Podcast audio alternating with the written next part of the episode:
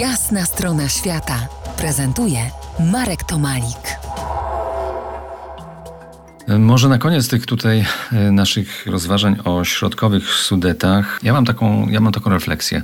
Pomimo upływu lat i generalnie dość bym powiedział, gwałtownego opisu różnych miejsc w Polsce, Sudety, ciągle nie należą do y, miejsc modnych, tak jak y, powiedzmy y, Tatry, tak jak Mazury, tak jak Kraków i tutaj można oczywiście wymieniać dłużej, dłużej, dłużej.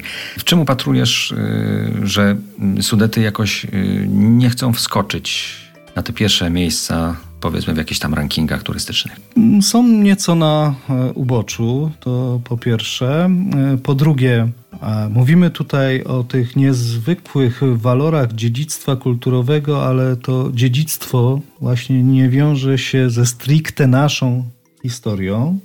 Jak słyszymy właśnie nazwiska artystów, y, to my żeśmy z reguły się o nich historii, na historii nie uczyli. To jest taki jakiś cień jeszcze poznawczy dla nas. My to dopiero zaczynamy odkrywać, bo myślę, że to się zaczyna zmieniać, że należymy w tej chwili do Europy, patrzymy trochę inaczej, do Unii Europejskiej, patrzymy trochę inaczej na to, na to wspólne dziedzictwo i poszukując jakiegoś wspólnego dziedzictwa europejskiego, no to na Śląsku je na pewno, na Dolnym Śląsku na pewno je znajdziemy.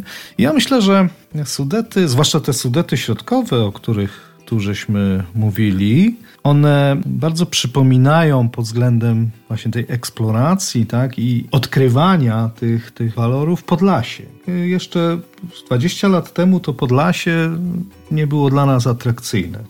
To ciekawe, bo to jest dokładnie po antypodach, tak? w drugim narożniku Polski.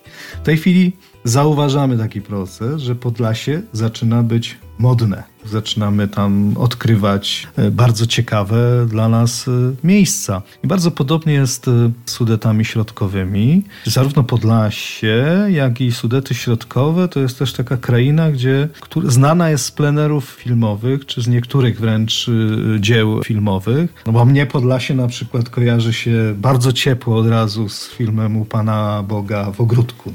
Tak, w Sudetach Środkowych też i Wajda, szereg innych reżyserów reżyserów. Ostatnia taka dość e, spora produkcja, może nie ostatnia, ale sprzed 20 lat, to jest e, wizyta starszej pani z całą plejadą e, polskich gwiazd, kręcona głównie w Chemsku Śląskim. Więc też kraina odkrywana przez filmowców i myślę, że to się zmieni, oby tylko nie zatraciło to tego swojego charakteru, żeby to, była, to był obszar dla takiej powolnej, refleksyjnej bardziej turystyki niż dla zaludnionych deptaków e, turystycznych. Tak, niech Sudety pozostaną nie tylko na planach filmowych, niech będą, kiedy to tylko stanie się możliwe, celem naszych niespiesznych wędrówek. Naszym przewodnikiem już kolejny raz po tych ziemiach był geograf turyzmu Marian Kachniarz, profesor Uniwersytetu Przyrodniczego we Wrocławiu. Dużo zdrowia, panie Marianie. To była jasna strona świata w RMF Classic.